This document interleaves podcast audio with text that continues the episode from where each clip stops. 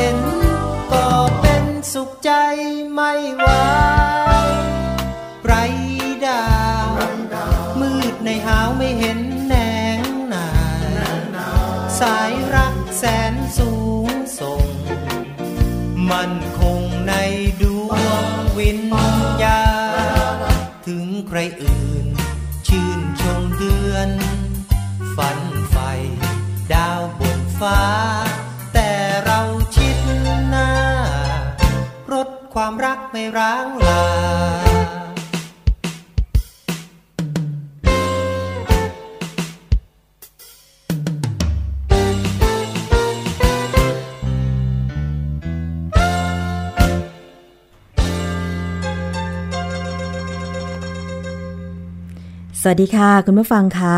ขอต้อนรับคุณผู้ฟังเข้าสู่รายการภูมิคุ้มกันรายการเพื่อผู้บริโภค ดิฉันชนะทิพไพรพงศ์ดำเนินรายการเช่นเคยนะคะ วันนี้ก็เริ่มต้นด้วยบทเพลง พระราชนิพนธ์ในหลวงรัชกาลที่ 9 เช่นเคยค่ะ เป็นอีกหนึ่งบทเพลงนะคะ ที่ไพเราะจับใจค่ะ เสียงร้องของวงเฉลียงนะคะ ซึ่งหลายคนก็คงจะจำกันได้นะคะสำหรับเสียงร้องแล้วก็บทเพลงนี้ค่ะ เริ่มต้นสัปดาห์ของการทำงาน ก็ขอให้ทุกอย่างผ่านไปด้วยความราบรื่นก็แล้วกันนะคะ การงานแล้วก็อาชีพต่างๆ เนี่ย การเริ่มต้นที่ดีมีชัยไปกว่าครึ่งใช่ไหมคะ ถึงแม้ว่าอาจจะมีปัญหาติดขัดตั้งแต่การเริ่มมาทำงาน อย่างเช่น เรื่องของการจราจร ที่ในกรุงเทพปริมณฑลก็มีปัญหาอยู่ทุกวันละค่ะ แต่ว่าถ้าเราทำใจได้ เราก็อาจจะไม่ต้อง เป็นกังวลมากนักใช่ไหมคะ บางทีตอนนี้เนี่ย คนออกจากบ้านเพื่อเดินทางไปทำงานตั้งแต่เช้า แต่ว่าไปเจอกันบนท้องถนนซะเป็นส่วนใหญ่ หลายคนปรับเปลี่ยนเวลาในการทำงานนะคะ โดยออกสายหน่อยนิดนึง คือช่วงเช้าก่อน6โมงเช้าเนี่ย อาจจะเป็นช่วงเวลาของผู้ปกครองที่ไปส่งนักเรียน โดยเฉพาะเส้นทางที่มี สถานศึกษาเยอะๆเนี่ยนะคะ รถราก็มักจะติด เพราะว่าผู้ปกครองก็ต้องไปส่งบุตรหลานเพื่อความปลอดภัยใช่ไหมคะ น้อยนักที่จะมีการจัดรถโรงเรียน เพื่อรับส่งนักเรียนกันสำหรับในเขตกรุงเทพดิฉันเห็นแต่มีโรงเรียนนานาชาติ เท่านั้นนะคะที่จัดรถรับส่งนักเรียน ส่วนโรงเรียนหลักสูตรภาษาไทยนั้นไม่ค่อยมีเลย ส่วนมากผู้ปกครองก็ไปส่ง หรือไม่อย่างนั้นนักเรียนโตหน่อยก็อาจจะให้ขึ้น รถสาธารณะให้ใช้บริการขนส่งสาธารณะไปนะคะ แต่ทั้งนี้ทั้งนั้นค่ะ การที่เราไปเจอเจอการบนท้องถนนในช่วงเช้าตรู่ โดยเฉพาะวันจันทร์เนี่ยนะคะอาจจะทำให้หลายคนหงุดหงิดได้ ลองปรับเปลี่ยนเวลาการทำงาน ออกสายนิดนึงค่ะ แล้วคุณจะรู้ว่าถนนมันโล่งกว่าที่คิดนะคะบางทีดิฉันก็ใช้วิธีนี้นะคะ อย่างวันนี้ วันจันทร์นะคะวันที่ 18 มิถุนายน 2561 ฟังรายงานจราจรตอนออกจากบ้านมา ก็มีอุบัติเหตุค่อนข้างเยอะ แล้วก็เป็นวันจันทร์ที่ทุกคนเร่งรีบออกจากบ้านก่อน 6 โมงเช้า ก่อน 7 โมงเช้าอะไรอย่างเงี้ยทำให้ไปคับข้างอยู่บนท้องถนนนะคะแต่ว่าดิฉันออกสายกว่านั้น พอได้ฟัง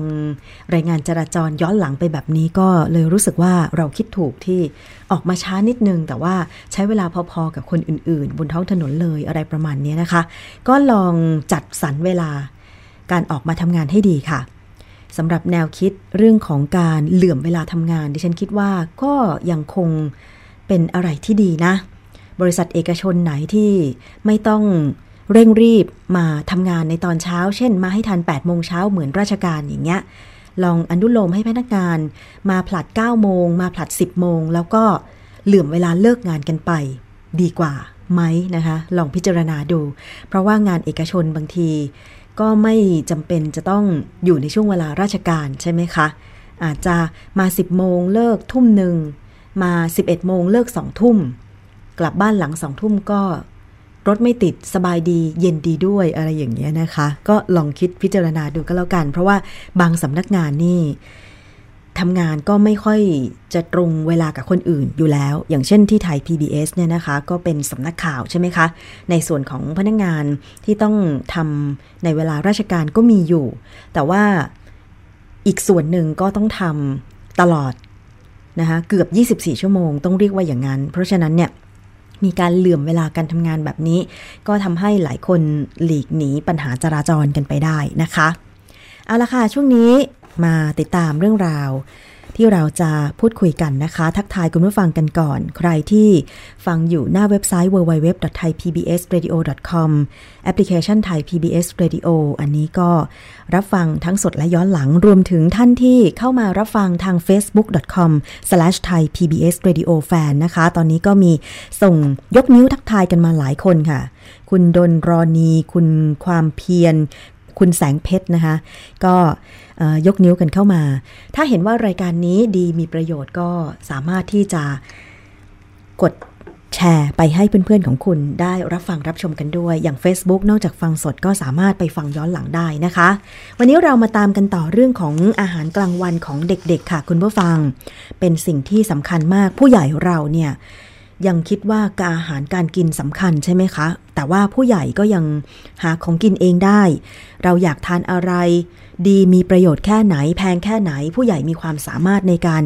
จัดหามารับประทานได้ แต่ว่าสำหรับเด็กๆค่ะบางที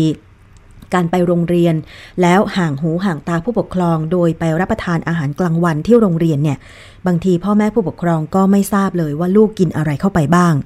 อย่างที่เคยเกิดปัญหา อาหารกลางวันโรงเรียนในหลาย ๆ โรงเรียนแล้วต้องมีการสอบข้อเท็จจริงว่ามีการทุจริตหรือไม่ โดยเฉพาะที่เป็นข่าวโด่งดังเลยก็คือ ที่ในจังหวัดสุราษฎร์ธานีจนต้องมีการสั่งนะคะพักราชการผอโรงเรียนท่านนั้นไป แล้วก็ขั้นตอนอยู่ระหว่างการดำเนินการสอบสวนใช่ไหมคะ เพราะว่ามีภาพปรากฏว่าให้นักเรียนกินขนมจีนคลุกน้ำปลานะคะซึ่งเรื่องนี้ไม่ถูก ในเรื่องของสุขอนามัยเป็นอย่างยิ่ง เพราะว่าถ้านักเรียนต้องกินขนมจีนคลุกน้ำปลาซึ่งก็คือแป้งแล้วก็โซเดียม ติดต่อกันหลาย ๆ วันหลาย ๆ เดือนเป็นปีๆเนี่ยนะคะ เด็กก็จะขาดสารอาหาร ถึงแม้ว่าอยู่ที่บ้านคุณพ่อคุณแม่จะจัดเต็มเรื่องของเมนูอาหาร แต่ว่าพอมาโรงเรียนอ้าวทำไมลูกฉันได้อาหารแค่นี้ แล้วงบที่รัฐบาลจัดสรรให้หัวละ 20 บาทเนี่ยขนมจีนคลุกน้ำปลา น่าจะแค่ 3 บาทเอง แล้วอีก 17 บาทหายไปไหนอะไรอย่างเงี้ยนะคะ เด็กไม่ได้รับสารอาหารที่ครบถ้วน แล้วก็เกิดการร้องเรียนเกี่ยวกับคุณภาพอาหารกลางวัน โดยมีการตั้งคณะกรรมการสุ่มตรวจการจัดซื้ออาหารกลางวันของโรงเรียน มีหลายแห่งมากนอกจากที่สุราษฎร์ก็มีที่พิจิตรมีทุกภูมิภาคเลยนะคะมีปัญหาเรื่องของงบประมาณในการจัดซื้ออาหารกลางวัน 1. งบไม่พอ 2. เกิดการทุจริตนะคะ ส่วนการ ดำเนินการในการตรวจสอบนั้นเนี่ยนะคะ มี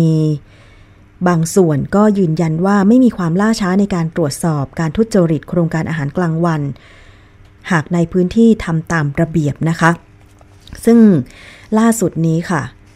ทางด้านของอาจารย์สง่าดามาพงศ์ที่ปรึกษากิติมศักดิ์สมาคมโภชนาการแห่งประเทศไทย ในพระบรมราชูปถัมภ์ ท่านก็ได้มาพูดในรายการตอบโจทย์ทางไทย PBS นะคะ เกี่ยวกับเรื่องของโภชนาการของเด็กวัยเรียนค่ะ ท่านบอกว่าถ้าหากปล่อยให้เด็กไทยบกพร่องในเรื่องของสารอาหารที่ได้รับเนี่ยนะคะ จะทำให้มีปัญหาสุขภาพ เช่น เตี้ยแคะแกรนเจ็บป่วยบ่อย ด้อยสติปัญญา ส่งผลทำให้ประเทศได้คนที่ไม่มีคุณภาพนะคะ คุณผู้ฟัง เราไปย้อนหลังฟังเเรื่องของ คุณภาพอาหารกลางวันนะคะ จากอาจารย์สง่าดามาพงศ์ซึ่งมาตอบในรายการตอบโจทย์อีกครั้งหนึ่งค่ะ ในมื้อกลางวันหนึ่งมื้อแค่มื้อเดียวเนี่ยถ้าเด็กไม่มีผักอยู่ในจานนั้น เด็กไม่มีโปรตีนอยู่ในจานนั้น การเจริญเติบโตของเด็กเนี่ยพร่องแน่นอน ถ้าติดติดติดกันแบบเนี้ยไม่ใช่เฉพาะขนมจีนคลุกน้ำปลา เมนูที่ผมยกตัวอย่างเมื่อสักครู่ถ้ามันไม่ครบแล้วเนี่ยพอเด็กขาดโปรตีนขาดวิตามินแร่ธาตุนะฮะได้เฉพาะคาร์โบไฮเดรต การเจริญเติบโตของเด็กพร่องลงแน่นอน เตี้ยแคละแกลนและที่สำคัญสติปัญญา เพราะโปรตีนสารอาหารทั้งหลายต้องเอาไปบำรุงเซลล์สมอง พอเด็กกินอาหารพร่องสารอาหารแบบนี้ปุ๊บสติปัญญาด้อยพอสติปัญญาด้อยผลการเรียนก็คือต่ำลง IQ ต่ำแล้วคุณภาพของเด็กในชาติจะเป็นอย่างไร ช่วงเวลาที่เขาเสียไปกับการที่จะมาต้องกินอะไรแบบนี้เนี่ย แต่พอรู้ละมีปัญหาแล้วก็เสริมให้เขาอัดเต็มที่เลย มันเรียกคืนมาได้ไหมไม่ได้ ไม่ผ่านแล้วผ่านเลยนี่คือทั้งชีวิตของเขาเลย การเจริญเติบโตร่างกายของเด็กที่อยู่ระหว่างการเจริญเติบโตไม่สามารถจะรออาหารมื้อใดมื้อหนึ่งได้ ทุกมื้อทั้งสามมื้อในแต่ละวันจะต้องได้ครบนี่คือหลักการ ครับ โอ้โห ผลกระทบมันน่ากลัว มากผู้ใหญ่อาจจะได้ประโยชน์ช่วงเวลาสั้นๆ กับเงินไม่กี่บาทเนี่ยนะ แต่เด็กนี่คือติดตัวไปแบบนี้ตลอดทั้งชีวิตเรียกคืนไม่ได้นะ ติดตัวกับตัวเด็กนะวราวิทย์ แต่พอเด็กโตขึ้นไปเรียนหนังสือจบไปแล้วไปเป็นทรัพยากรของชาติ เกิดอะไรขึ้นถ้าทรัพยากรของชาติมันมีคุณภาพต่ำเพราะ IQ และสติปัญญามันด้อย แล้วเราจะไปสู้ใคร ผลกระทบแบบนี้มันยิ่งใหญ่ระดับชาติ ทั้งด้านเศรษฐกิจและสังคมค่ะก็ต้องจัดการกับตัวต้นเหตุนะคะที่ทำให้คุณภาพอาหารกลางวันของเด็กในโรงเรียนด้อยไปนะคะ ผู้ใหญ่ทั้งหลายนี่แหละ คุณผู้ฟัง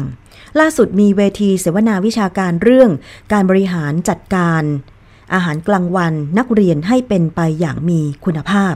ซึ่งมีผู้เข้าร่วมมากกว่า 400 คนนะคะ มีข้อเสนอให้แต่ละท้องถิ่น มีโภชนากร เพื่อส่งเสริมให้คุณภาพอาหารกลางวันของเด็กดีขึ้น ขณะที่กรมการ ส่งเสริมการปกครองส่วนท้องถิ่น จะมีการตั้งคณะกรรมการขับเคลื่อนการแก้ไขปัญหาในภาพรวมภายใน 7 วันนะคะ นายสุทธิพงษ์จุนเจริญ อธิบดีกรมส่งเสริมการปกครองส่วนท้องถิ่น กระทรวงมหาดไทย เปิดเผยในงานเสวนาทางวิชาการเรื่องการบริหารจัดการอาหารกลางวันนักเรียนให้เป็นไปอย่างมีคุณภาพ ซึ่งมีบุคลากรทางการศึกษาขององค์กรปกครองส่วนท้องถิ่น เข้าร่วมมากกว่า 400 คนค่ะโดยระบุว่าภายหลังจากการเกิดข้อร้องเรียน เกี่ยวกับคุณภาพอาหารกลางวัน ได้ตั้งคณะกรรมการสุ่มตรวจการจัดซื้ออาหารของโรงเรียนค่ะ ส่วนปัญหางบประมาณก็ยืนยันว่าไม่มีความล่าช้า หากในพื้นที่ทำตามระเบียบนะคะหมายถึงงบประมาณที่จะ ส่งตรงไปยังโรงเรียนในท้องถิ่นนะคะสำหรับการแก้ไขปัญหาในภาพรวมค่ะ ได้ตั้ง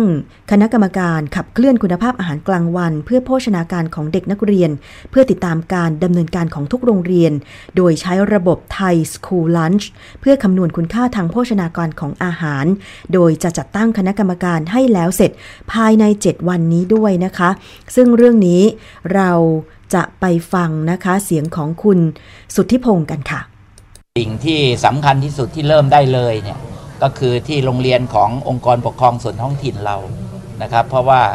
มันอยู่ภายใต้การกำกับดูแลของของของกระทรวงมหาดไทยอยู่แล้วนะครับอ่าซึ่งอ่าเราก็อ่าจะขออนุญาตนะครับ มีกระบวนการขั้นตอนนิดหน่อยเพื่อเพื่อทำให้ทุกโรงเรียนเนี่ยเกิดความพร้อม แต่ว่าภายในปีปีนี้นะทุกโรงก็จะต้องเข้าร่วม ค่ะนั่นคือเสียงของคุณสุทธิพงษ์จุนเจริญอธิบดีกรมการปกครองส่วนท้องถิ่นนะคะ ซึ่งผู้ที่ไปร่วมเสวนาอีกท่านหนึ่ง นั่นก็คืออาจารย์สง่าดามาพงศ์ค่ะ ระบุว่าสำหรับการทำอาหารกลางวันที่มีคุณภาพ นอกจากจะเร่งรัดนำ ระบบไทยสคูลลันช์มาใช้ทั่วประเทศแล้ว ยังจะต้องจัดระบบควบคุมกำกับและติดตามไปยังจังหวัดต่างๆ รวมถึงเปิดโอกาสให้ครอบครัวชุมชน เข้ามามีส่วนร่วมในการควบคุมอาหารกลางวันเด็กด้วย มีคำแนะนำเพิ่มเติมจากอาจารย์สง่าดามาพงศ์ไปฟังกันค่ะมันต้องมีนักโภชนาการที่เป็นนักวิชาการอยู่หนึ่งหรือสองคน ในตำบลและอำเภอนั้นๆ ลงไปในโรงเรียน ลงไปในศูนย์เด็กเล็ก เพื่อจะบอกให้พ่อแม่ให้แม่ครัวให้ครูทำกับข้าวให้ลูกกินที่ถูกหลักโภชนาการได้อย่างไร ลงไปสอนเด็กให้กินผัก ไม่กินขนมกรุบกรอบน้ำอัดลม ไปให้แม่หาอาหารที่ดีมีคุณภาพมาให้ลูกเขากิน เพราะฉะนั้นต่อไปนี้นักโภชนาการมันจะต้องเกิดขึ้นในประเทศไทย หลังจากที่ญี่ปุ่นเขามีโรงเรียนละหนึ่งคน บ้านเราขอตำบลละหนึ่งคน เราเรียกว่านักโภชนาการท้องถิ่นครับ ก็ขอแค่ ตำบลละหนึ่งคนเท่านั้นนะคะ เพื่อที่จะมีการจัดสรรเมนูที่มีประโยชน์ให้สำหรับเด็กๆนะคะ คุณผู้ฟัง ทางด้านผู้ช่วยศาสตราจารย์ อุไรพร จิตแจ้งค่ะ นักวิชาการด้านโภชนาการชุมชน สถาบันโภชนาการมหาวิทยาลัยมหิดลก็กล่าวบอกว่า สิ่งที่จะต้องแก้ไขก็คือคุณภาพอาหารต้องปรับปรุง และทำอย่างไรให้ครูรู้คุณค่าอาหารและปรับปรุงได้ เมื่อใช้โปรแกรม School Lunch แล้ว ต้องมีการตรวจสอบว่าโปรแกรมไปถึงโรงครัวจริงหรือไม่ ปริมาณอาหารที่ผลิตออกมาน้อยไปหรือมากเกินไป หรือไม่นะคะ อาหารที่ซื้อมาตรงตามที่ระบุไว้หรือไม่ อันนี้เป็นคำแนะนำของนักโภชนาการ ในการที่จะจัดเมนูอาหารกลางวันที่มีคุณค่าได้สารอาหารครบถ้วนสำหรับเด็กๆ ในโรงเรียนต่างๆนะคะดิฉันก็มองเห็นว่าถึงแม้เราจะมีโปรแกรมอะไรมาจัดการ ก็แล้วแต่ อย่างโปรแกรมอะไรนะ School Lunch เนี่ยนะคะไทย School Lunch เนี่ยจะนำมาเพื่อคำนวณคุณค่าโภชนาการของอาหาร เดี๋ยวถ้ามีความคืบหน้าก็จะ นำมารายงานคุณผู้ฟังต่อไปนะคะว่า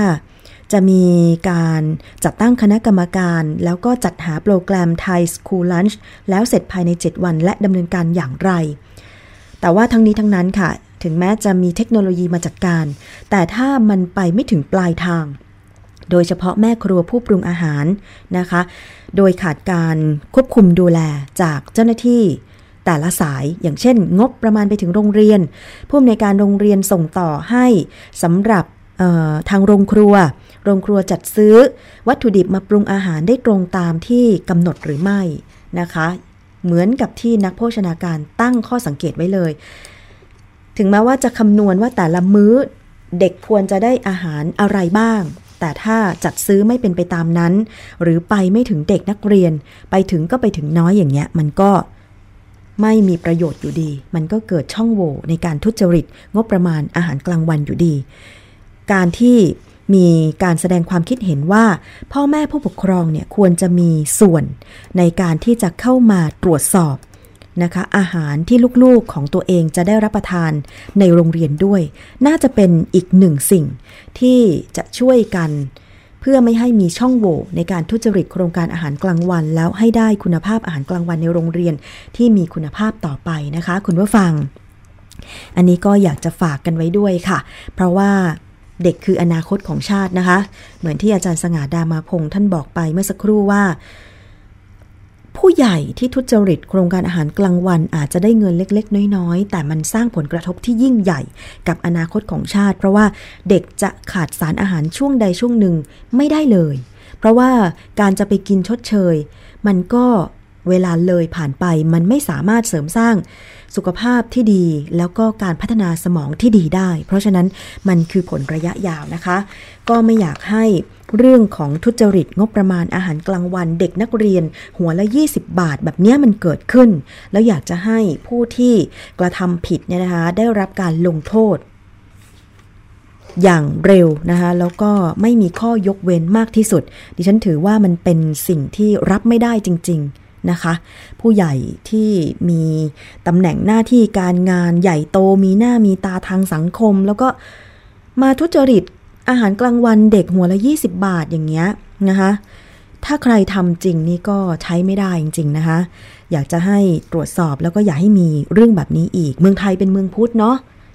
เป็นเมืองพุทธที่เราถือศีลห้าใช่ไหมคะ การลักขโมยเนี่ยไม่เฉพาะที่ไปลักของลักขโมยตามที่ต่างๆ เท่านั้นนะ การทุจริตก็ถือเป็นการลักขโมยอย่างหนึ่งเหมือนกัน อันนี้ผิดศีลด้วย แล้วก็ คุณคุณทำผิดต่อเด็กอะนะคะ เด็กตาดำๆในฐานะที่เราเองก็เคยเป็นเด็กมาก่อนใช่ไหมคะอะคุณผู้ฟังจบจากเรื่องทุจริตอาหารกลางวัน แล้วก็คุณค่าโภชนาการอาหารของเด็กๆ แล้วเราไปต่อกันที่เรื่องอีกเรื่องหนึ่งค่ะ ช่วงนี้เป็นช่วงการแข่งขันฟุตบอลโลกใช่ไหมคะ หลายคนอดตลับขับตานอน ชมการแข่งขันเมื่อคืนนี้ก็มีอยู่ 3 คู่ เริ่มตั้งแต่1ทุ่ม4ทุ่มแล้วก็ตีหนึ่งตีหนึ่งนี่ไปจบตีสามนะคะปรากฏว่าเออมันก็มีอีกเรื่องหนึ่งค่ะที่เออตามมากับช่วงการแข่งขันฟุตบอลโลก นั่นก็คือการชิงโชค ชิงรางวัลต่างๆนะคะ กับสินค้าที่มีการโฆษณาประชาสัมพันธ์ทางสื่อทั้งออนไลน์ สื่อหลักทีวีวิทยุนะคะว่าช่วงนี้เนี่ย ร่วมชิงโชค ทายผลฟุตบอลโลกบ้างนะคะหรือกิจกรรมฟุตบอลโลกอื่น ๆ ที่มีการทำการรณรงค์กันตามห้างร้านต่าง ๆ เนี่ยนะคะ เยอะมากเลยทีเดียว มีข้อมูลล่าสุดนะคะจากสคบหรือสำนักงาน คณะกรรมการคุ้มครองผู้บริโภคเนี่ยนะคะ บอกว่ามีการตรวจสอบสินค้า ที่มีการโฆษณาเชิญชวน ให้ชิงโชคชิงรางวัล ช่วงการแข่งขันฟุตบอลโลก ในระหว่างวันที่ 1 ถึง 12 มิถุนายนที่ผ่านมานะคะปรากฏว่าตรวจสอบแล้ว มีการไปเจอว่าสินค้า โฆษณาเชิญชวนให้ชิงโชคชิงรางวัล อยู่หลายสินค้าด้วยกันนะคะ ซึ่งก็เป็นการตรวจสอบข้อความโฆษณาทางสื่อสิ่งพิมพ์ ลดแลกแจกแถมเสี่ยงโชคชิงรางวัล ช่วงฟุตบอลโลกนะคะ ระหว่าง 1 ถึง 12 มิถุนายน 2561 ได้แก่สินค้าประเภท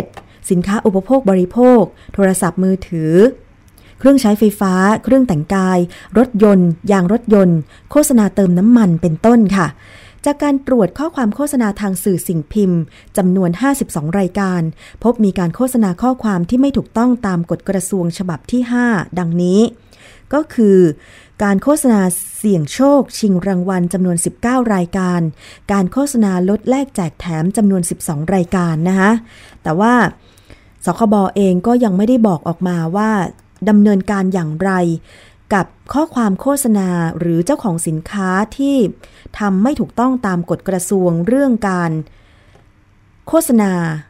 สินค้าลดแลกแจกแถมเสี่ยงโชคชิงรางวัลในช่วงฟุตบอลโลกนะคะ แต่ว่าดิฉันมีกฎกระทรวงฉบับที่ 5 พุทธศักราช 2534 ออกตามความในพระราชบัญญัติคุ้มครองผู้บริโภค พุทธศักราช 2522 มาอธิบายคุณผู้ฟังเล็กน้อยค่ะ ก็คือเออ การโฆษณาการชิงโชคชิงรางวัลเนี่ยนะคะ ก็จะต้องมีหลักเกณฑ์ วิธีการ มีเงื่อนไขหรือข้อกำหนดในการเสี่ยงโชคชิงรางวัล ประกวดรางวัลค่ะ จะต้องมีวันเดือนปีที่เริ่มต้นและสิ้นสุด การจัดให้มีการเสี่ยงโชคหรือการประกวดชิงรางวัล เว้นแต่กรณีที่เป็นการโฆษณาทางวิทยุโทรทัศน์ ข้อความโฆษณาที่กำหนดระยะเวลาเริ่มต้นของการเสี่ยงโชค หรือการประกวดชิงรางวัลนนั้น จะให้ปรากฏในส่วนที่เป็นภาพ หรือในส่วนที่เป็นเสียงอย่างหนึ่งอย่างใดก็ได้ แต่ข้อความโฆษณาที่กำหนดระยะเวลาสิ้นสุดนั้น จะต้องให้ปรากฏทั้งในส่วนที่เป็นภาพและส่วนที่เป็นเสียง ประเภทและลักษณะ ของของแถมพกหรือรางวัลจำนวนและมูลค่าของของแถมพก หรือรางวัลแต่ละสิ่ง หรือมูลค่ารวมในแต่ละประเภท เว้นแต่กรณีที่การโฆษณาทางวิทยุกระจายเสียง หรือวิทยุโทรทัศน์ ผู้ประกอบธุรกิจจะไม่ระบุมูลค่าของของแถมพก หรือรางวัลแต่ละสิ่ง หรือมูลค่ารวมในแต่ละประเภทก็ได้ แต่ผู้ประกอบธุรกิจจะต้องระบุมูลค่ารวมของแถมพกหรือรางวัลทุกประเภทไว้แทนนะคะ ในกรณีที่สิ่งซึ่งจัดเป็นของแถมพกหรือรางวัล เป็นสิ่งที่มีมูลค่าที่ผู้บริโภคอาจทราบได้โดยทั่วไป และข้อความโฆษณานั้นได้แสดงให้ผู้บริโภคทราบถึงประเภท และลักษณะของของแถมพกหรือรางวัลไว้โดยชัดแจ้งแล้ว ผู้ประกอบธุรกิจ จะไม่ระบุมูลค่าของของแถมพกหรือรางวัลนนั้นไว้ก็ได้นะคะ เขตหรือถิ่นที่มีการจัดให้มีการเสี่ยงโชค หรือการจัดประกวดชิงรางวัล เว้นแต่กรณีที่มีการจัดให้มีทั่วราชอาณาจักร อันนี้ก็จะต้องมีการระบุไว้ด้วยนะคะ คือข้อความโฆษณาสินค้าหรือบริการที่ระบุหรือประกาศว่าผู้ประกอบธุรกิจจัดให้มีการแถมพกหรือรางวัลด้วยการเสี่ยงโชค ซึ่งผู้ประกอบธุรกิจ ได้รับอนุญาตจากเจ้าพนักงานตามกฎหมายว่าด้วยการพนันแล้ว หรือข้อความโฆษณาสินค้าหรือบริการที่ระบุหรือประกาศว่า ผู้ประกอบธุรกิจจัดให้มีการประกวดชิงรางวัล โดยข้อความโฆษณาดังกล่าวไม่ได้ระบุรายละเอียดที่กล่าวไปเมื่อสักครู่ ก็ถือว่าจะเข้าข่ายมีความผิดนะคะ เพราะฉะนั้นการที่จะจัดให้มีการชิงรางวัลต่างๆ ก็จะต้องมี การกำหนดหลักเกณฑ์วิธีการเงื่อนไขต่างๆ ที่ระบุไว้ตามกฎกระทรวง ฉบับที่ 5 พุทธศักราช 2534 ด้วยก็คือ วันเดือนปีเริ่มต้นสิ้นสุดการเสี่ยงโชคชิงรางวัลนะคะ ประเภทลักษณะของแถมพกหรือรางวัลต่างๆจำนวนและมูลค่าของแถมพกหรือรางวัลต่างๆนะคะจะต้องมีการขออนุญาตเจ้าพนักงานท้องถิ่นในการเสี่ยงโชคชิงรางวัลด้วย ยกเว้นว่า คุณจะขออนุญาตส่วนกลาง เพื่อจัดให้มีการเสี่ยงโชคชิงรางวัลทั่วราชอาณาจักร มีการระบุวันเดือน ปีเวลาและสถานที่ซึ่งกำหนดไว้สำหรับการเสี่ยงโชค หรือการตัดสินการประกวดชิงรางวัล อย่างเช่น พอหมดเขตปุ๊บจะจับรางวัลที่ไหนอะไรอย่างเงี้ยนะคะ สื่อโฆษณาที่จะใช้ในการประกาศรายชื่อ ผู้ได้รับการแถมพก หรือรางวัลจากการเสี่ยงโชค หรือการประกวดชิงรางวัลก็ต้องบอกด้วยว่าจะประกาศชื่อทางไหน ทางออนไลน์ทางสื่อสิ่งพิมพ์นะคะ ข้อความโฆษณาสินค้าหรือบริการที่ระบุหรือประกาศว่าผู้ประกอบธุรกิจ จัดให้มีการให้ของแถม หรือให้สิทธิหรือประโยชน์โดยให้เปล่า โดยข้อความโฆษณาดังกล่าวต้องระบุนะคะ เกี่ยวกับหลักเกณฑ์วิธีการวันเดือนปีสิ้นสุด ต่างๆนะคะ กรณีเป็นการโฆษณาทางวิทยุโทรทัศน์ ข้อความโฆษณาที่กำหนดระยะเวลาเริ่มต้นของการให้ของแถม ให้สิทธิหรือประโยชน์นั้น จะให้ปรากฏเป็นส่วนของภาพ หรือในเสียงอย่างใดอย่างหนึ่งก็ได้ แต่ข้อความโฆษณาที่กำหนดระยะเวลาสิ้นสุดนั้น จะต้องให้ปรากฏทั้งในส่วนที่เป็นภาพและส่วนของเสียงด้วยนะคะ อันนี้ก็คือหลักการคร่าวๆของการจัดการชิงโชคชิงรางวัลต่างๆ เพราะฉะนั้นตอนนี้ใครจะซื้อสินค้าจะร่วมในการที่จะชิงโชคชิงรางวัลก็ต้องดูด้วยว่า ผู้ประกอบธุรกิจที่จัดให้มีการชิงโชคชิงรางวัล ในช่วงฟุตบอลโลกนี้นั้นเนี่ยมีรายละเอียดที่ต้องระบุแบบนี้ตรงกับที่กฎหมายกำหนดไว้หรือไม่นะคะ ไม่เช่นนั้นอาจจะสร้างความเข้าใจผิดได้ เช่น ประกาศลอยๆว่า ส่งชิ้นส่วนมาส่ง SMS มานะคะ แล้วก็ไม่ระบุเลยว่ารางวัลเป็นอะไร จับรางวัลเมื่อไหร่นะคะ คนที่ส่งไปก็เฝ้ารอไปสิว่าจะจับรางวัลชิงโชคอะไรเมื่อไหร่ อันนี้ก็เป็นการหลอกลวงผู้บริโภคได้เหมือนกันนะคะทำให้ผู้บริโภคเฝ้ารอ แล้วก็บางคนเนี่ยลงทุนซื้อสินค้าเพื่อนำฉลาก เขียนชื่อที่อยู่ส่งไปแบบนี้นะคะ โดยไม่ไม่มีการกำหนดวันเลยว่า จะจับรางวัลเมื่อไหร่ มูลค่าของสินค้ารางวัลที่ 1 2 3 เป็นอะไรนะคะอันนี้ก็เข้าข่ายหลอกลวงผู้บริโภคได้เช่นเดียวกัน ยังไงก็ช่วยกันตรวจสอบด้วยกันละกันนะคะ คุณผู้ฟัง ถ้ามีรายละเอียดความคืบหน้าจากสคบเมื่อไหร่ก็จะนำมารายงานคุณผู้ฟังกันต่อไปกันละกันนะคะ ช่วงนี้พักรายการครู่หนึ่งค่ะ ฟังเพลง สักเพลงหนึ่งเดี๋ยวช่วงหน้ามาติดตาม คิดก่อนเชื่อวันนี้มีเรื่องของการดื่มกาแฟตอนท้องว่างอันตรายหรือไม่ติดตามในช่วงหน้านะคะ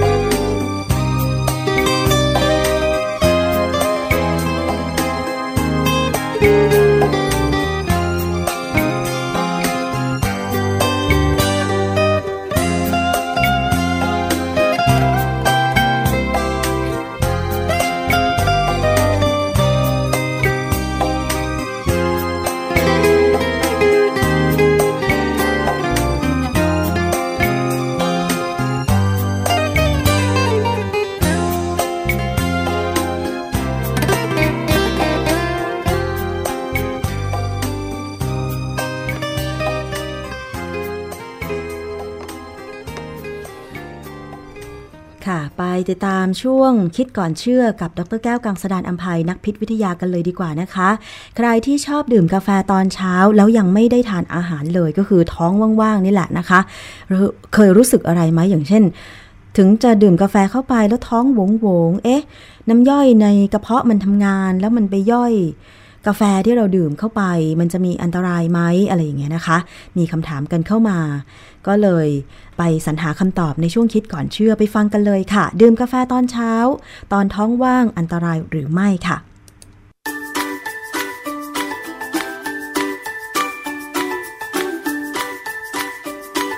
ช่วงคิดก่อนเชื่อ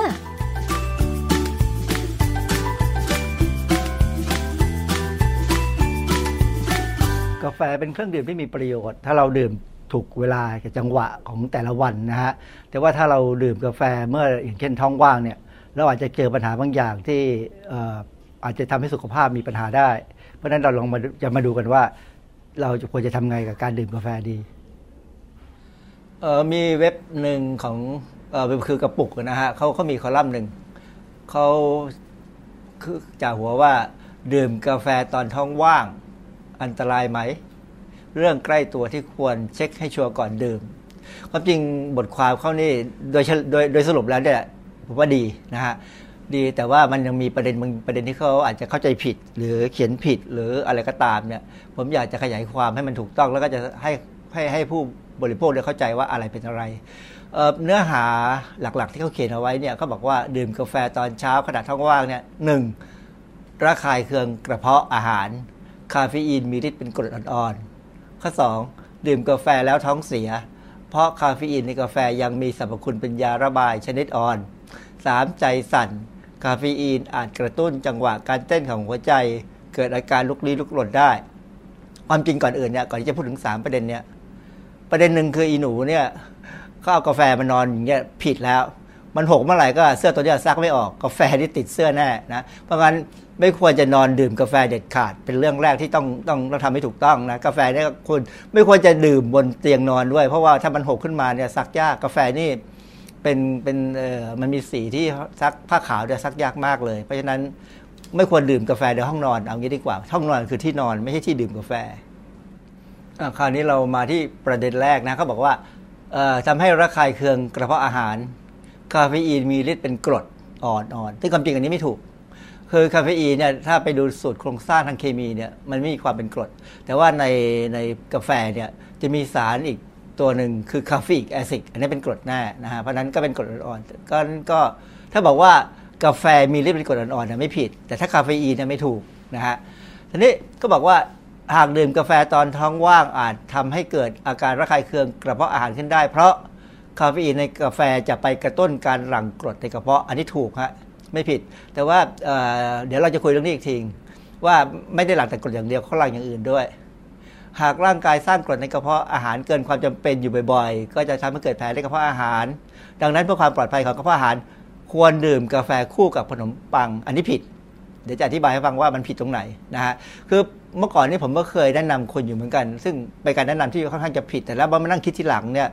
ถึงจะเข้าใจว่าเออเราควรจะแนะนำอีกอื่นนะฮะว่าควรดื่มกาแฟคู่กับอะไร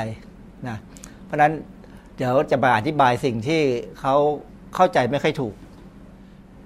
มีหนังสืออยู่เล่มหนึ่งชื่อ quantitative human physiology นะอันนี้เป็นหนังสือซึ่งก็ไม่เก่านัก เพราะว่ายังมีขายในเมืองไทยนะฮะอันนี้เข้าไปซื้อได้ในเมืองไทยมีขายได้ Google เขาแนะนำเข้าไปมีร้านของเมืองไทยอยู่ผมเข้าไปดูในเนื้อของหนังสือเล่มนี้บางตอนเนี่ยเขาก็บอกว่า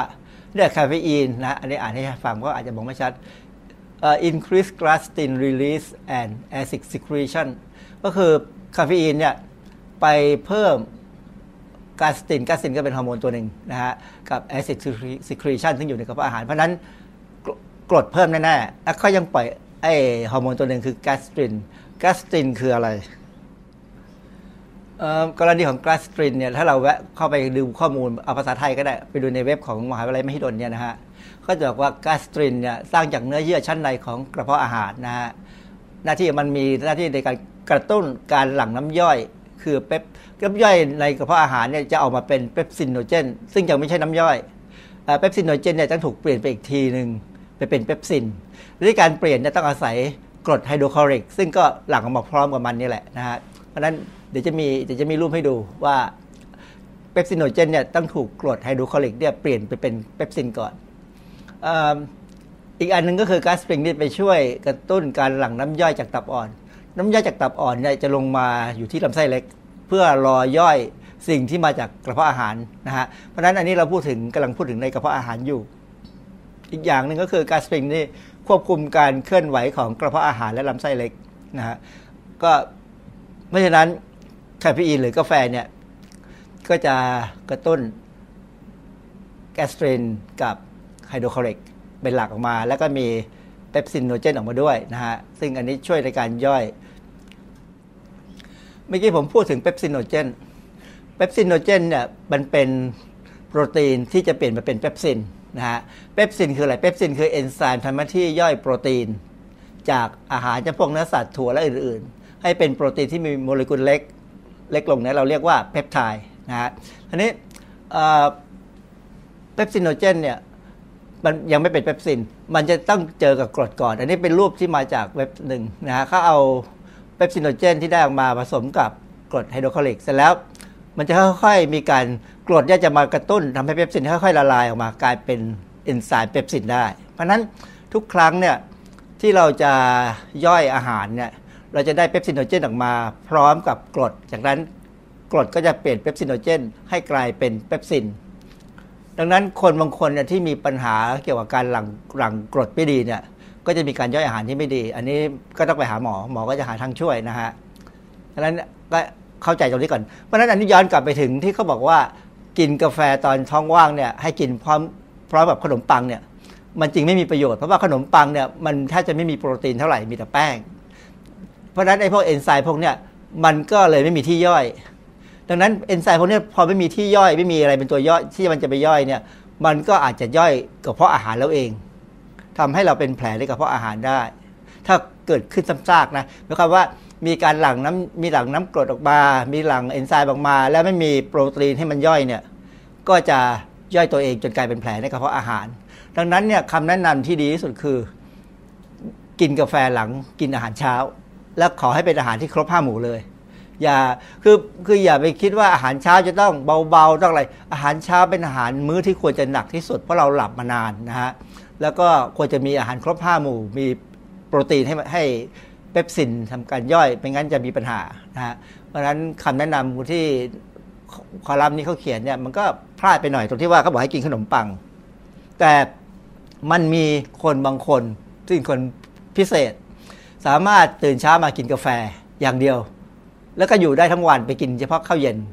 นะโดยไม่ปีเป็นหากโรคกระเพาะเลย อันนั้นเป็นคนพิเศษนะฮะมีบางคนเท่านั้นเอง เพราะฉะนั้นถ้าไม่แน่จริงไม่ใจพออย่าทำตามนะ ขอให้กินกาแฟ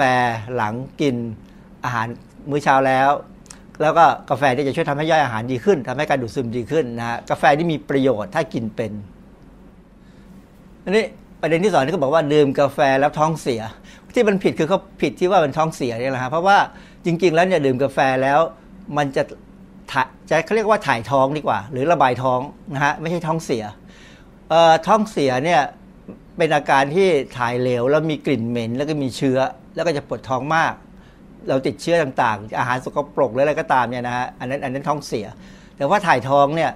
มันจะถ่ายเหลวแต่กลิ่นก็เป็นกลิ่นธรรมดากลิ่นของอุจจาระธรรมดา แล้วก็ไม่ได้ปวด บนท้องมากๆ อาจจะปวดนิดนึงพอถ่ายเสร็จก็จบนะฮะคาเฟอีนเนี่ยมีสรรพคุณเป็นยาระบายเขาเขียนเองอะฮะว่ามันเป็นยาระบายอ่อนๆนะฮะบางนั้นดังนั้นบางคนดื่มกาแฟแล้วจึงมีอาการท้องเสียได้ ซึ่งไม่ใช่ท้องเสียคือถ่ายท้องเนื่องจากคาเฟอีนจะกระตุ้นให้ลำไส้ใหญ่บีบตัว อันนี้ถูกต้องเลย เดี๋ยวผมจะมีรูปให้ดูมีมีข้อมูลวิชาการที่ยืนยันเรื่องนี้นะว่าถ้าดื่มกาแฟปริมาณที่พอเหมาะเนี่ย มันช่วยในการระบายท้อง อันนี้เข้าไปดูข้อมูลของคาเฟอีนในวิกิพีเดียนะฮะวิกิพีเดียภาษาอังกฤษเนี่ยในเรื่องของคาเฟอีนเนี่ยเขามี reference อันหนึ่งเอ่อ reference นี่ปี 1992เขาพูดเรื่องเกี่ยวกับคาเฟอีนกับระบบประสาทส่วนกลางเขาบอกเลยว่าคาเฟอีนเนี่ยนะสามารถกระตุ้นบางส่วนของระบบประสาทส่วนกลาง ซึ่ง เขาก็ระบบประสาทส่วนกลางมันก็มีหลายส่วนนะโดยเฉพาะยิ่งที่แน่ๆก็คือลำไส้ใหญ่นะฮะเพราะฉะนั้นอันนี้ก็เป็นข้อมูลว่าคาเฟอีนเนี่ยกระตุ้นพวกนี้ได้ก็อย่างที่บอกแล้วว่าเออก็ทำให้พอลำไส้ใหญ่ที่มันมีการขยับเนี่ยมันก็เกิดอาการอยากจะถ่ายอุจจาระขึ้นมา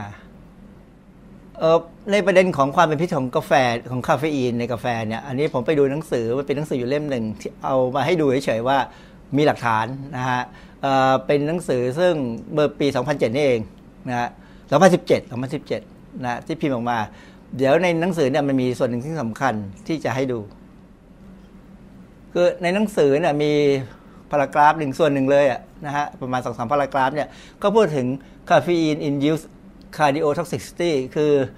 กาแฟไอคาเฟอีนในกาแฟเนี่ยมันสามารถทำให้ cardio นี่แปลว่าหัวใจ toxicity ของเป็นพิษทำให้หัวใจมีปัญหาได้ ปัญหาหลักๆ 2 อันนะฮะจริงมีมากกว่า 2 นะสองอันก็คือถ้ากินกาแฟที่มีคาเฟอีนสูงๆเนี่ยหัวใจเต้นผิดจังหวะ หรืออาริทิเมียนะฮะกับหัวใจหยุดเต้นเลย อันนี้คาเดียกอเรสถ้าอันนี้อันนี้ถ้าเป็นมากกว่า 5 นาทีนี้ตายนะเนื้อเนื้อสมองนี่จะตายเป็นถ้าไม่ถ้าตัวเราไม่ตายก็จะเป็นผักเครื่องสมองมันจะตายเลยนะฮะแต่ส่วนอาริทิเมียเนี่ย ผมมีประสบการณ์ใกล้ ๆ อย่างนี้เล่าให้ฟังคือวันหนึ่งไปตีแบดนะตีแบดตอนนั้นยังทำงานที่มหาลัยมหิดลเนี่ยก็ไปตีที่โรงยิมของมหาลัยมหิดลตอนบ่ายๆร้อนจัดๆนะบ่ายบ่ายสองโมงก็ไปเล่นกับเอานักศึกษาไปสอนไปสอนตีแบดนะครับคือสอนให้เขารู้เรื่องพิษวิทยาทางอาหาร แล้วต้องสอนให้เขารู้เรื่องการออกกำลังกายด้วยเพราะไม่งั้นมันไปด้วยกันไม่ได้ ก็เอามันใน สอนเด็กนักเรียนเนี่ยปรากฏว่าก็มีนักศึกษาที่ก็มีความรู้สึกกระตัญญูรู้คุณคนมั้งฮะไปซื้อกาแฟบ้านก็กาแฟโบราณมาให้ผมกิน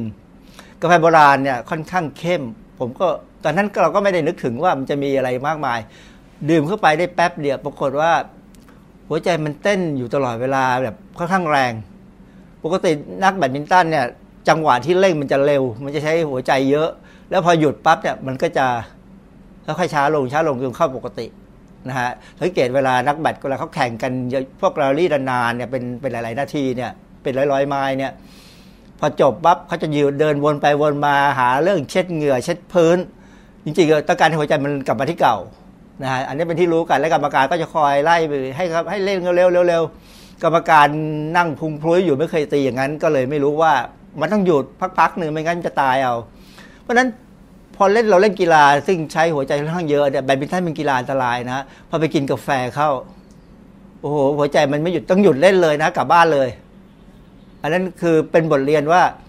คาเฟอีนกาแฟแค่กาแฟโบราณเนี่ยซึ่งมันก็ค่อนข้างเข้ม แต่ไม่ถึงกับมากนักนะฮะก็สามารถกระตุ้นหัวใจเต้นเต้นแรงได้ ซึ่งอาจจะผิดจังหวะได้ เพราะนั้นคนที่กินกาแฟเข้มๆเนี่ยต้องระวัง แต่ถ้าเป็นกาแฟจางๆเนี่ยก็ไม่มีปัญหาอะไร เพราะว่าอย่างวันเนี้ยก่อนที่จะบรรยายเนี่ย ผมมีอาการไมเกรนอีกแล้ว ผมก็กินกาแฟจางๆ แก้วหนึ่ง ภายใน 5 ทีก็หายนะทีนี้ข้อดีของการดื่มกาแฟอาจจะเป็นเฉพาะสำหรับผมคนเดียวนะ ก็คือว่าถ้าไมเกรนแล้วเรากินยาพวกเอฟกอดเนี่ยรุ่งขึ้นเราจะเจ็บเราจะปวดหัว จะเจ็บเจ็บบริเวณที่เส้นเลือดมันหดตัวนะจะเจ็บ แต่ถ้าเป็นกาแฟเนี่ยจะไม่เป็นอย่างนั้นจะหายเลย แล้วก็ไม่เจ็บอะไรเลย ผมใช้หลักการว่าคือเรารู้ว่าถ้าเราไมเกรนเนี่ยหลายๆหลักการของการเกิดไมเกรนเนี่ยคือเส้นเลือดในสมองมันหดตัว แต่กาแฟเนี่ยมันมีฤทธิ์ในการขยายเส้นเลือดนะฮะเพราะฉะนั้นมันก็ไปต้านกัน ก็เลยทำให้อาการไมเกรนเนี่ยมันหายไปได้ ผมอาจจะพูดผิดก็ได้ จริงไมเกรนนี่มันอาจจะทำให้เส้นเลือดขยายแล้วกาแฟทำให้เส้นเลือดหดตัวเพราะมันทำให้ความดันสูงขึ้นนะฮะอันนี้เดี๋ยวต้องไปดูอีกทีหนึ่งแต่ว่ามันต้านกันเนี่ยทำให้เราการดื่มกาแฟจางๆขณะที่เป็นไมเกรนเนี่ยหายแล้วก็รุ่งขึ้นก็จะไม่ปวดหัวที่ทดลองมาสองสาครั้งแล้วก็ก็ได้ผลดีนะฮะมีอีกเรื่องหนึ่งที่อยากจะขอแถมในเรื่องของกาแฟคือว่าในหนังสือเล่มที่ผมอ้างเมื่อกี้เนี่ยเขาพูดว่าต้องระวังสินค้าบางอย่างที่มีคาเฟอีนผสมอยู่ นะฮะอย่างพวกเครื่องดื่มให้กำลังกายให้กำลังงานเนี่ยนะฮะนี่อันนี้เป็นยี่ห้อหนึ่งของที่ญี่ปุ่นทำรูปเป็นรูปแบตเตอรี่เลย ดูคล้ายๆแบตเตอรี่ดีโฆษณาทำสวยนะฮะพวกนี้มีคาเฟอีนค่อนข้างสูงนะฮะหรือว่าท็อฟฟี่ท็อฟฟี่บางยี่ห้อใส่คาเฟอีนจริง ๆ บางยี่ห้อบอกถ้าถ้าเขาเขียนว่าเป็นท็อฟฟี่รสกาแฟ อันนั้นรสกาแฟนั้นใส่กาแฟปลอมนะใส่สารเคมีที่มีรสชาติคล้ายกาแฟ และอาจจะไม่มีคาเฟอีน แต่ถ้าเป็นท็อฟฟี่ที่บอกว่ามีคาเฟอีนจริงๆเนี่ยมีบางไทยก็มีนะฮะกินเข้าไปแล้วเนี่ยดูหนังสือได้ดึกเลยนะฮะนักศึกษาเนี่ยบางคนชอบชอบซื้อมากินที่บ้านผมก็ก็มีอยู่บ้านเหมือนกัน แล้วบางครั้งเนี่ยเวลาไมเกรนไม่รู้จะชงกาแฟไม่ทันเนี่ยตามันลายแล้ว ผมก็ลองกินในทัฟฟี่ที่มีคาเฟอีนเนี่ยปรากฏว่ามันก็ได้ผลดีเหมือนกัน ก็อันนี้ไม่ได้โฆษณาให้ฟรีนะอันนี้คือไม่รู้จะทำไงก็ทำงั้นเลยก็ก็ได้ผล อีกอันที่น่ากลัวมากคือแคปซูลที่เป็นคาเฟอีนแท้ๆซึ่งอันนี้น่ากลัว เพราะว่ามันจะค่อนข้างแรง เพราะนั้นอันนี้ต้องอยู่ภายใต้การดูแลของแพทย์นะฮะถ้าจะต้องกินลักษณะที่เป็นแคปซูลเนี่ยดังนั้นเนี่ยในเรื่องของการดื่มกาแฟ ต้องระวังให้ดีว่าจังหวะที่ดื่มนั้นควรจะดื่มหลังอาหารเพื่อให้มันมีอะไรย่อยนะฮะแล้วถ้าไปกินผลิตภัณฑ์ที่มีคาเฟอีนผสมอยู่เนี่ยจริงๆแล้วพวกนี้ก็ไม่ควรจะกินในท้องว่างเหมือนกัน เพราะว่ามันก็ทำให้เกิดอาการแบบที่กินกาแฟได้เหมือนกันเนื่องจากขึ้นอยู่กับปริมาณของคาเฟอีน ซึ่งพวกนี้ค่อนข้างจะสูงนะฮะเพราะฉะนั้นขอให้ระวังตัวนิดหนึ่งเวลากินอะไรก็ตามที่มีคาเฟอีน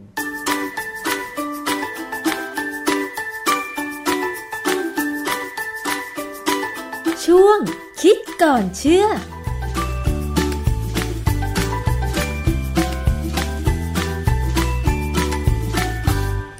นั่นคือช่วงคิดก่อนเชื่อกับดรแก้วกังสดานอัมภัยนักพิษวิทยานะคะ วันนี้เรื่องของ